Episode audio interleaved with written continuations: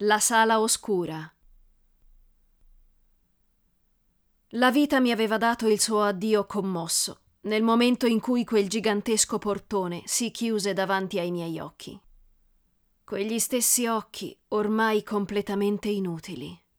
Appassiti, scolorati, due sfere ruvide e bianche come la neve di casa mia, dove mia moglie stava inutilmente pregando suo marito era già defunto, sostituito da una creatura così inquietante da gettare nello sconforto qualsiasi filantropo.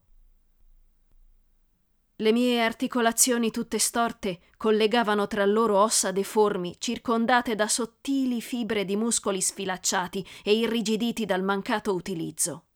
La mia schiena ricurva come la cresta del monte Tampa tremava di tanto in tanto quando una timida goccia d'acqua si lasciava cadere sul gelido pavimento di pietra.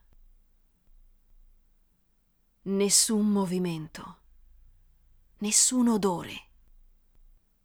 Neanche il soffio della morte osava entrare nella mia cella. Tutto era immobile, tutto era finito, tranne la mia vita. Il mio corpo continuava a sopravvivere, nonostante le ferite, le ustioni, le convulsioni, i lividi.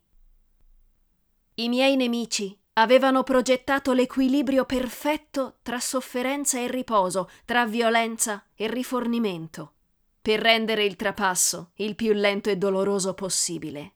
Un'incredibile maratona di torture, prima di giungere al tanto agognato decesso accasciato al suolo come un suicida colmo di veleno, lasciai uscire dalle mie fauci singhiozzi e gorgogli sinistri, come fosse bava durante un sonno letargico.